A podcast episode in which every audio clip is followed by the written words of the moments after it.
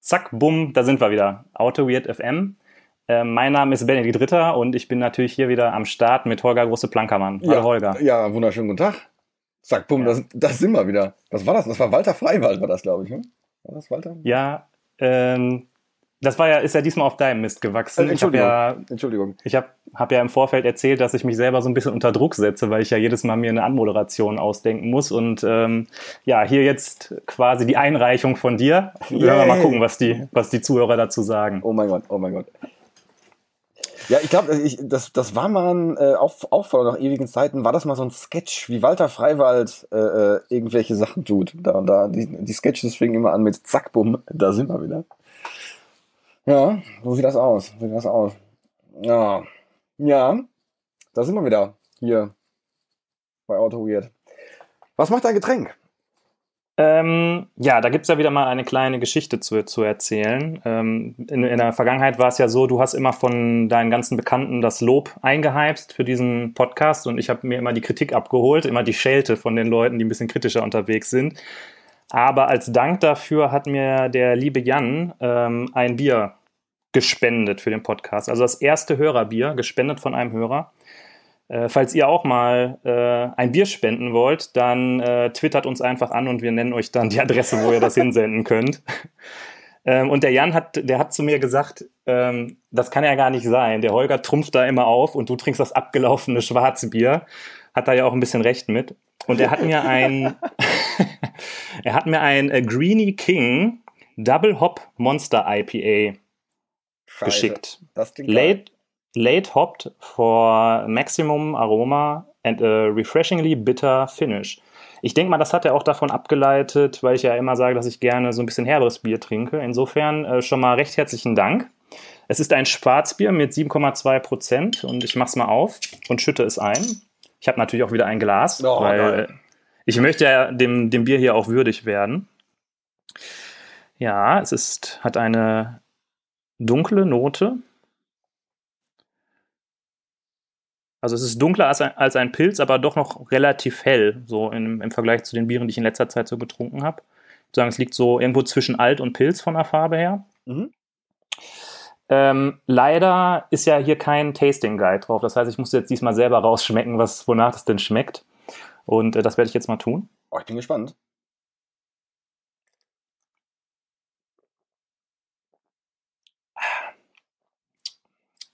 Oh ja. Oh, Jan, sehr gut gemacht. Ja, ist richtig, richtig schön, schön würzig, bitter. Oh, gefällt mir gut. Ja. Also Top. Und es ist, auf, es ist vorne ein Drache mit zwei Köpfen drauf, der von Pfeilen beschossen wird. Also wenn das nicht einfach nur episch ist. Genial. Das, großartig. Großartig. Dann äh, äh, äh, müssen wir uns das mal vormerken. Wenn das so ein monstermäßig gutes Bier ist, dann müssen wir uns das mal vormerken. Was gibt's denn bei dir? Gut, ich habe auch wieder ein Bier am Start. Ich habe ja letztens erzählt, dass meine Freundin mir zu Weihnachten, warum auch immer, mir, äh, ähm, vielleicht soll ich mir da auch Gedanken machen, ein Bier-Abo zu, äh, zu Weihnachten geschenkt hat. Und da habe ich jetzt noch eine Sorte nicht probiert. Das ist ähm, ein Double IPA ähm, der Marke des Labels, das weiß ich nicht, der Brauerei Can di Guerra, was italienisches mit hat so ein weißes Label und da sind so, sind so Dreiecke drauf. Das sieht extrem stylisch aus und ich erwarte ganz, ganz viel. Hat irgendwie 8,6 Prozent. Und ähm, ja, hat bei Rated Beer relativ viele äh, äh, Punkte gekriegt. Und äh, ich bin mal sehr gespannt. Ich bin sehr gespannt. Guck, ob ich das mit meinem schönen Öffner hier aufkriege. Zack, das funktioniert schon mal. Mein schönes Glas hier. Ist ein Tasting Guide dabei? Nee, ist leider kein Tasting Guide dabei. Ich habe irgendwo im Internet was von Karamell und Mango gelesen. Oh, schöne Krone. Schön dunkel. Also dunkler als ein normales IPA und ist auch ein Double IPA, was immer das auch heißen mag. Hm. Ich rieche, riecht sehr IPA-ig. Also fruchtig, fruchtig, herb, hopfig.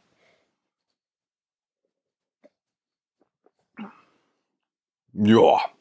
Also da muss ich direkt mal noch mal einen Schluck nehmen. Ein richtig schön dunkles, cremiges IPA, Mango da, Karamell nicht so, Bitterkeit da, geil. Geil. Schön. Ja. Ja, ich hoffe mal, dass wir hier am Ende der Folge nicht wieder völlig besoffen sind, so wie beim letzten Mal.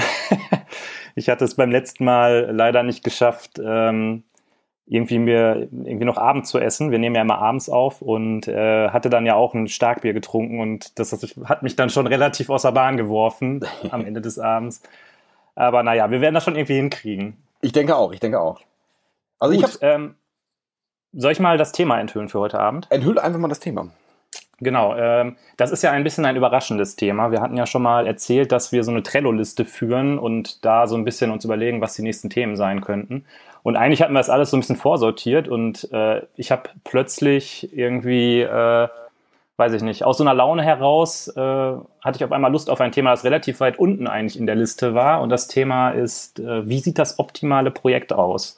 Ich kann dir jetzt nicht sagen, ähm, warum ich da auf einmal Bock drauf hatte, dieses Thema zu machen, aber ähm, ich, irgendwie war mir danach. Er hatte Und mich überrascht, hatte mich überrascht, als wir da, als wir mal ähm, diese Themenliste durchgegangen sind, da äh, ähm, ja, da, da, da hat, warst du jetzt nicht so wahnsinnig begeistert. Du hast jetzt nicht dein, oh mein Gott, ich bin begeistert Gesicht aufgesetzt, sondern eher so, ja, schieb das mal nach, ja, noch weiter nach hinten, noch, ja, ja, okay. Da. Ja. So wie wenn einer vorbeikommt und sagt, ja, ich hätte gerne noch das und das und man sagt, ja, kein Problem, wir legen ein Ticket an und packen es ins Backlog. Ne? genau, genau, genau. So das Synonym für wird nicht gemacht. Genau, genau. Nee, aber ich glaube, da können wir doch ein bisschen was, bisschen was drüber erzählen. Das wird doch sicherlich wieder ganz schön. Ja, ich hatte mir dann ähm, so eine kleine Agenda dazu überlegt. Vielleicht können wir am Anfang darüber sprechen, ähm, was so ähm, Aspekte sind, sowohl äh, organisatorischer Natur, äh, als auch von, von einer, aus der technischen Sicht. Dann könnten wir darüber sprechen, ähm, was, was Wege da, dahin sind und woran es liegt, dass ähm, die Projekte, dass man vielleicht im Alltag nicht so oft das optimale Projekt hat. Mhm. Das wäre, glaube ich, eine, eine ganz gute Herangehensweise. Ja, das, ähm, das, das dann, klingt für mich auch gut. Das klingt für mich auch gut. Also letztendlich du doch Diskussion. Jetzt habe ich gerade Achso, äh, äh, jetzt jetzt die Verbindung wieder da. Ähm, ja, ähm, das optimale Projekt für mich. Ähm, ich bin Techie. Von daher, ich finde es immer schön, wenn man sich technisch in einem Projekt austoben kann. Das ist, äh, ähm, ich habe gern ein bisschen, bisschen äh, Spielzeug dabei. Und das finde ich, das, das finde ich immer schön. Also wenn, wenn das dabei ist, finde ich das schon mal ganz klasse. Hat man nicht immer, muss auch nicht, also ist auch kein Ausschlusskriterium. Ähm, was sehr geil ist, ist für mich ein fantastisches Team. Also wenn man, wenn, wenn, wenn sich das Team wunderbar versteht, wenn man irgendwie auf einer Wellenlänge ist, das letztendlich so Technikspielwiese und, und, und gut funktionierendes Team ist, ähm, greift auch ineinander. Aber letztendlich, wenn man, wenn man auch etwas weniger tolle Technik hat, aber trotzdem das Team an sich funktioniert, wenn man sich so gegenseitig die Bälle zuspielen kann, das finde ich, das finde ich total geil. Also das ist, das ist, das ist für mich so der Hauptaspekt, muss ich sagen. Und also so ein ähm, bisschen gut als Bonus, wenn wenn man jetzt auch noch was irgendwie was Sinnvolles in dem in dem Projekt macht, wo man irgendwie sagt, ja, das ist das ist schon cool, wenn ich am, am Ende des Tages sagen kann, da bin ich irgendwie ein bisschen stolz drauf und irgendwie das äh, äh benutze ich vielleicht auch selber, dann ist das natürlich ein Sahnehäubchen. Würde ich jetzt mal, das, das würde ich so die, die drei Dinge würde ich mal so zusammenfassen. Siehst du das ähnlich? Ähm, das ist ein interessanter Punkt, den du da angesprochen hast als letztes, dieses, ähm, wenn das mir selber auch was bringt. Ich habe nämlich mal darüber nachgedacht, warum ist zum Beispiel GitHub so eine coole Anwendung? Also ich persönlich find, bin total der GitHub-Fanboy.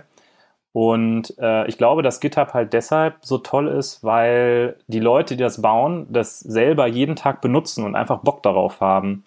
Und ähm, dann entstehen halt einfach, das, das regt die Kreativität an und dann verbessert sich das immer weiter und immer weiter, weil die Leute halt einfach damit arbeiten. Wenn du halt an einer Anwendung arbeitest, zu der du keinen Bezug hast, dann ähm, fällt es dir schwieriger, dich damit zu identifizieren. Ich habe mich mal auf einer Party mit jemandem unterhalten. Ähm, wir kannten uns irgendwie nicht, aber haben beide festgestellt, dass wir in der Softwareentwicklung arbeiten. Und der hat Software gemacht für so Telefonanlagen irgendwie. Also wenn ich es richtig in Erinnerung habe, irgendwie so eine Art Verwaltungssoftware, um Telefonanlagen irgendwie zu managen. Und mhm. er hat gesagt, er baut da Sachen, von denen weiß er noch nicht mal, wofür die sind und was die bedeuten. Und ähm, ja, das, das kann halt nicht funktionieren. Ja, ich muss sagen, so die Domäne Telefonanlagen finde ich jetzt zunächst mal gar nicht so falsch, weil, aber wenn, wenn man, wenn man ähm, so weit weg von der eigentlichen Anwendung ist, dann ist das auch wieder komisch. Das, äh, ich hatte das mal im Projekt, da hatte ich mal eine, eine Schnittstelle zu äh, Te Telefonanlagen. Ähm, da, äh, das, das, das, das war ziemlich cool. Da mussten irgendwie zusehen, dass irgendwie unsere Software, äh, äh, dass man, dass man daraus ähm, so Voice Calls rausschicken kann. Das musste aber mit jeder beliebigen äh, Telefonanlage in diesem relativ großen Unternehmen funktionieren. Und das äh, war herausfordernd. Das, da, sowas, sowas war dann geil. Das so als Anekdote nebendran, wo du Telefonanlagen sagst.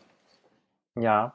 Ähm, ich war gerade äh, ja nicht überrascht von den Punkten, die du gesagt hast, aber ich hatte offen gestanden irgendwie wieder, also was anderes im Kopf. Mhm. Äh, weil der erste, der erste Gedanke, der mir kam, als ich über das Thema nachgedacht habe, war, das optimale Projekt ist für mich, wenn ich eine Änderung mache und keine Angst habe, dass irgendwas schief geht. Also wenn ich einfach ähm, Kontrolle darüber habe, quasi. Mhm. Stimmt, der, dieser, dieser Punkt, der, der, der kommt dann noch gar nicht mit rein. Letztendlich würde ich das für mich auch mit unter Team packen. Wenn man als Team äh, gleich tickt, einen gleichen Sinn fürs Testing hat oder gleichen Sinn für, ja, das ist der große Begriff Qualität, dann passt das schon. Aber letztendlich ist das dann so ein, so ein Ding, was, ähm, ähm, ja, das, dann, dann haben wir diesen Craftsmanship-Gedanken. Welche, äh, ähm, welchen, ähm, ähm, ähm, welche Strukturen schaffe ich denn in, in, in meinem Projekt, in meinem Code? Aber das, das finde ich jetzt eher einen technischen Aspekt auch wieder. Also da haben wir jetzt den, den, den Aspekt technische Spielwiese. Das wäre noch so ein Unteraspekt davon, würde ich sagen. Ja. Wobei ich jetzt nicht sagen würde, also klar, ich stimme dir zu, wenn man ähm, irgendwie die neuesten Sachen machen kann ähm, und das eine Technikspielwiese ist, dann ähm, macht das sicherlich Spaß. Aber ich finde auch, dass man, wenn man jetzt nicht mit den neuesten Techniken arbeitet, ähm, wenn man eine gute Testabdeckung schafft, dann macht, kann das trotzdem auch in einem alten Projekt Spaß machen. Ich finde auch ja. alten Code zu refactoren, das bringt auch Spaß, das einfach das zu verbessern im Endeffekt. Wenn man die Möglichkeit hat, äh, ähm, da eine Testabdeckung reinzubringen, also jetzt nicht nur, äh, äh, ich will jetzt nicht sagen, oh Mann, der Kunde lässt mich nicht, diese, diese, diese Keule will ich, will ich gar nicht äh, äh, äh, schwingen jetzt hier, sondern wenn, wenn, wenn der Code wirklich so alt ist, dass man, dass man kaum eine Möglichkeit hat, äh, äh den so zu refactoren, dass es, dass es wirklich ähm, dass, dass dieses Sicherheitsnetz, das man, das man dann schaffen würde, ähm, sinnvoll erreicht wird. Aber wenn man, wenn man, wenn man äh, äh das auch mit einer, mit einer, mit einer man, ab, gut abgehangenen Kollege äh, bezeichnet das immer als gut abgehangene Software. Ähm, wenn man damit Strukturen schafft, wo man, wo man sicher drin arbeiten kann und wo man auch vernünftig refactoren kann, dann ist das geil. Da stimme ich dir vollkommen zu. Ja. Ähm, ja, wie, wie, also welchen Aspekt wollen wir jetzt zuerst beackern? Wir haben irgendwie so dieses Organisatorische, da gehört ja nicht nur das Team zu, sondern vielleicht auch, ähm, was es da ansonsten noch für Player gibt. Äh, mhm. Also Stichwort, hat man vielleicht einen guten PO oder gibt es einen Scrum Master in dem Team? Macht man überhaupt äh, Scrum oder irgendeine andere agile Methode? Oder sollen wir erst ein bisschen über die Technik sprechen? Ähm, ich würde vorschlagen, vielleicht, weil wir damit jetzt gerade schon angefangen haben, sprechen wir vielleicht zuerst über die, die ein bisschen weiter oder ein bisschen detaillierter über die ähm, organisatorischen Aspekte. Gerne. Also gehört zu dich zu einem optimalen Projekt auf jeden Fall äh, ein Scrum Master und ein PO dazu? Mm, oh, schwierige Frage. Also ähm, klares Jein. Also ich habe schon in Projekten gearbeitet, die jetzt auch die jetzt vernünftig funktioniert haben, die nicht agil waren, die diese Rollen nicht vernünftig besetzt haben, wo, wo letztendlich das Team ähm, die äh, Rolle des Scrum Masters übernommen hat. Und ähm, also die Rollen letztendlich sehr dynamisch verteilt waren. Das fand ich cool. Aber ähm, also die Rollen müssen irgendwie, irgendwie besetzt sein. Und je größer das Projekt ist, desto, desto, desto klarer ist das für mich, dass diese Rollen, dass, dass es ein Fulltime-Job ist und dass halt die Rolle des POs und die Rolle des, des Scrum Masters irgendwie separat besetzt werden müssen. Von daher würde ich sagen, ja, ja das, ist, das, das führt ähm, schon, schon zu einer besseren hab, Strukturierung. Ich habe in einem Projekt mal die Situation gehabt, ähm, dass wir hatten da eine fähige Dame, die PO gemacht hat. Mhm. Und äh, die ist dann im Verlauf des Projekts, äh, also da waren wir auch beim Kunden, sie war halt auch vom Kunden. Und äh, sie ist dann irgendwann in das äh, Entwicklerbüro eingezogen, sozusagen, wo vorher eigentlich nur die Entwickler saßen, hat sie sich dann dazugesetzt. Und äh, das war echt, das war voll krass, was das einfach für einen Unterschied gemacht hat, wenn dein PO einfach direkt neben dir sitzt, weil du machst halt was. Und ähm, sagst halt, hör mal, guck mal drauf, wie findest du das? Und hast einfach sofort dieses Feedback, dass sie dir sagt, so, ja, ähm, das gefällt mir oder nee, das gefällt mir aus den und den Gründen nicht, könnte das nämlich ein bisschen anders machen, dann entwickelst du wieder eine halbe Stunde weiter, zeigst dir das wieder. Und so muss es ja eigentlich auch laufen. Also wenn der PO erst beim Review zum ersten Mal die neuen Features sieht, dann ist irgendwie im Sprint was schiefgelaufen. Das ist richtig. Also das, äh, jetzt wo du sagst, ja, das ist für mich auch sehr wichtig. Also die räumliche Nähe ähm, zum, äh, zum Gesamtteam ist extrem wichtig. Muss ich sagen, im aktuellen Projekt ist das, ist das äh, sehr gut gelöst. Ähm, da sitzen die POs und äh, ja, eigentlich auch fast alle Entwickler sitzen in einem Raum drin und oder zumindest sehr, sehr nah. Und dass man einfach ohne zu telefonieren direkt zu der Person hingehen kann, ist schon sehr hilfreich. Ich hatte schon ein, zwei Projekte vorher, wo es halt wirklich eine Trennung gab, wo die Entwicklung da saß und die, ähm, die Fachabteilung irgendwo anders. Und ja klar, man kann immer telefonieren oder man kann hinlaufen, aber da ist immer eine Hürde da. Man ist ja immer irgendwie faul oder da, da ist ein Wahrungsvermögen. Und das ist schon deutlich einfacher, wenn man mal schnell äh, äh rüberrufen kann. Ja, auf jeden Fall. Das finde ich, find ähm, für mich ist, gehört zum optimalen Projekt auch, dass man im Team einfach, dass gewisse, gewisse Abläufe eingeschliffen sind. Zum Beispiel, dass man mit dem Team sich äh, einen Tag vor dem Review hinsetzt und sagt, okay, um 15 Uhr ist Ende. Alles, was bis dahin nicht fertig ist, ist auf jeden Fall nicht fertig und wird auch nicht mehr fertig gemacht. Und ab 15 Uhr bereiten wir das Review vor, weil es gibt nichts, was ich schlimmer finde, als im Review zu sitzen und ähm, etwas zu zeigen, was dann nicht funktioniert. Also quasi, ja, einen Fehler im Review zu haben. Das ist einfach eine absolute Vollkatastrophe. Ähm, Deshalb finde ich es wichtig, dass man im Projekt dann einfach sich diese Zeit nimmt und das vorbereitet und akzeptiert, dass Dinge, die vier Stunden äh, vor ähm, End of Business am letzten Sprinttag nicht fertig sind, dass die auch nicht mehr fertig werden.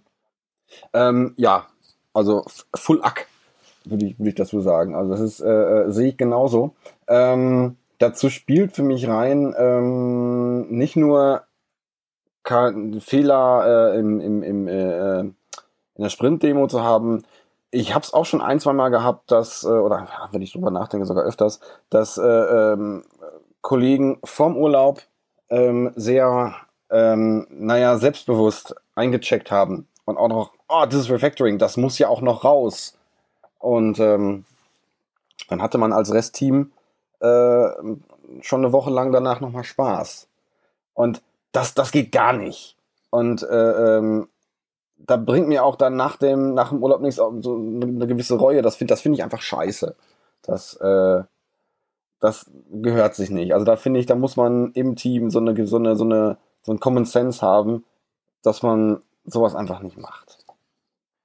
Ähm, ja, ich finde, das ist eigentlich eine ganz schöne Überleitung ähm, zum Thema Technik eigentlich, weil mhm. ähm, ich finde, solche Sachen kann man halt verhindern, wenn man Tooling hat, was das verhindert. Also wenn man jetzt beispielsweise mh, hm, jetzt irgendwie auf GitHub das Projekt hostet und dann solche Sachen macht wie Protect Master Branch. Mhm. Das heißt, du kannst nur mergen, also du kannst erstmal generell nicht auf Master committen, weil mhm. auf Master das Zeug muss halt funktionieren. Und du kannst nur nach mhm. Master mergen, wenn alle ähm, Prüfungen durchgelaufen sind. Das heißt, du setzt dir vielleicht einen Travis CI auf, der die, ähm, der die, der den, den Bild durchführt.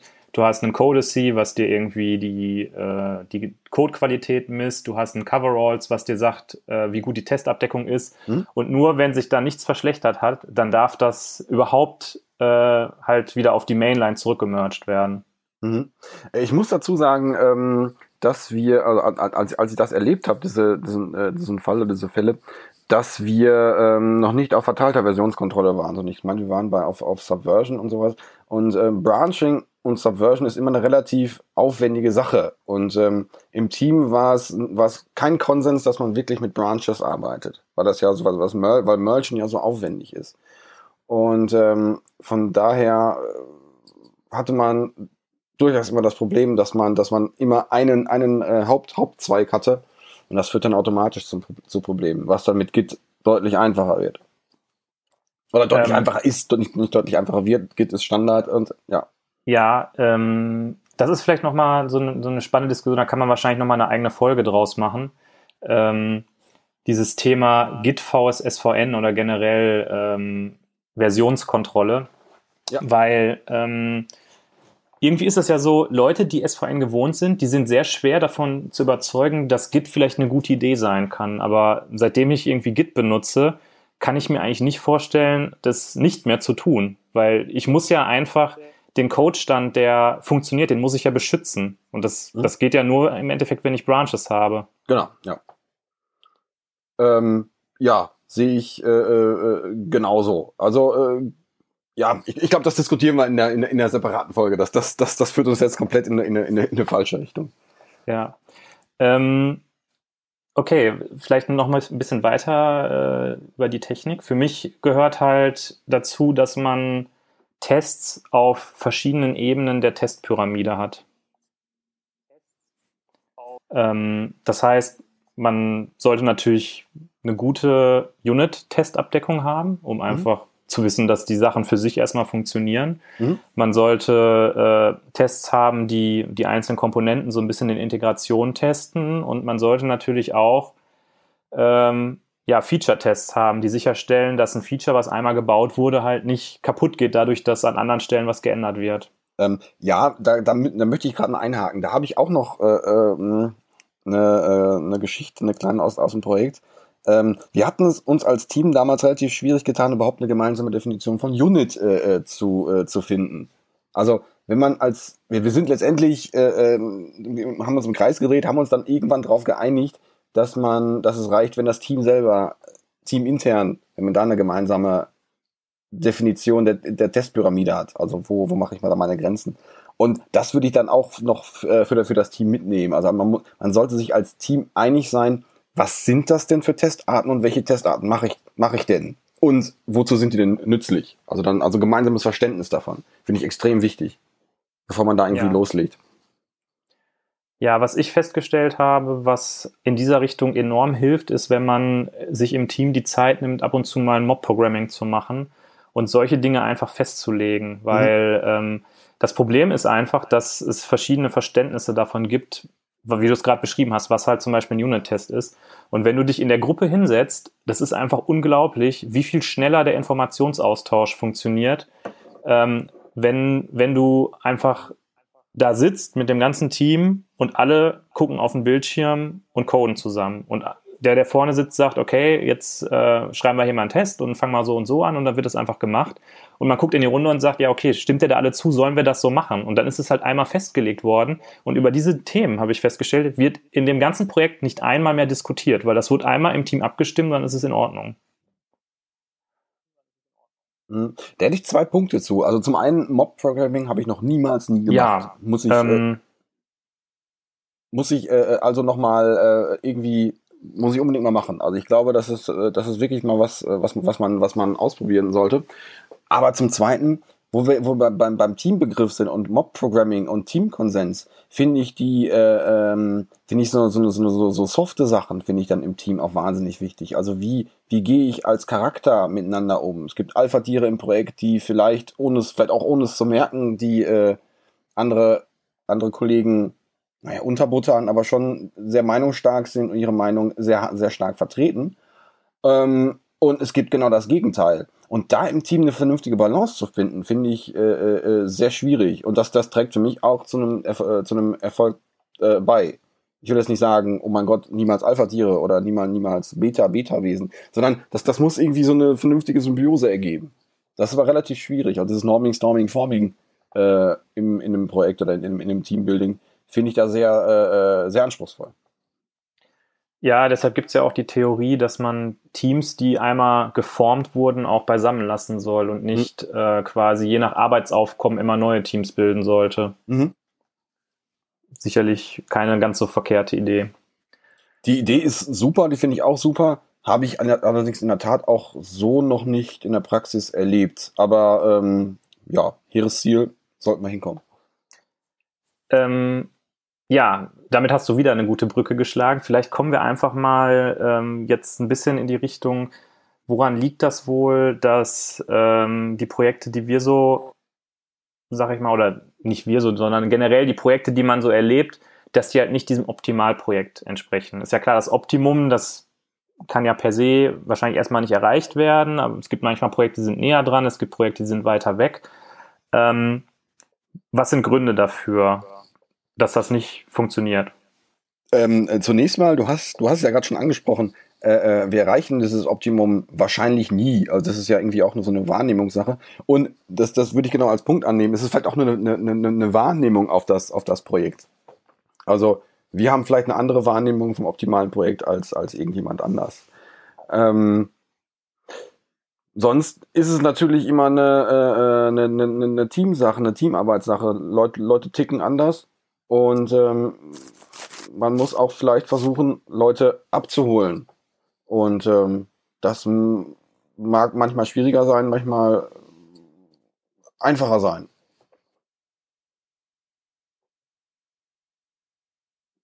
Und ähm, ja, das, das, das erlebt man ja öfters mal im Projekt, dass äh, ähm, man kommt in eine, in eine bestehende Struktur und man hat eigentlich eine Idee, wie, wie, äh, wie, wie das Projekt funktionieren mag oder wie es vielleicht vorher funktioniert hat oder wie man das vielleicht irgendwo im Internet gelesen hat, wie, da, wie das vernünftig funktioniert, kriegt das aber ähm, nicht so richtig ähm, im Team äh, äh, verteilt. Das, äh, äh, diese Diskussion hatte ich in der Tat öfters schon mal im, im, äh, in, in, in, in diversen Konstellationen, dass ähm, ähm, man eigentlich nur äh, äh hehre, äh, hehre Ideen hat, aber eigentlich äh, die nicht so richtig im Team verteilt kriegt. Siehst du das ähnlich? Ähm, meinst du jetzt speziell, wenn man von außen reinkommt und das, das Team, also in zum Beispiel ein bestehendes Projekt reinkommt, oder ähm, meinst du es eher jetzt so grundsätzlich, diese Verteilung der Ideen? Ähm, eigentlich generell. Also speziell natürlich, du kommst neu in ein Projekt rein.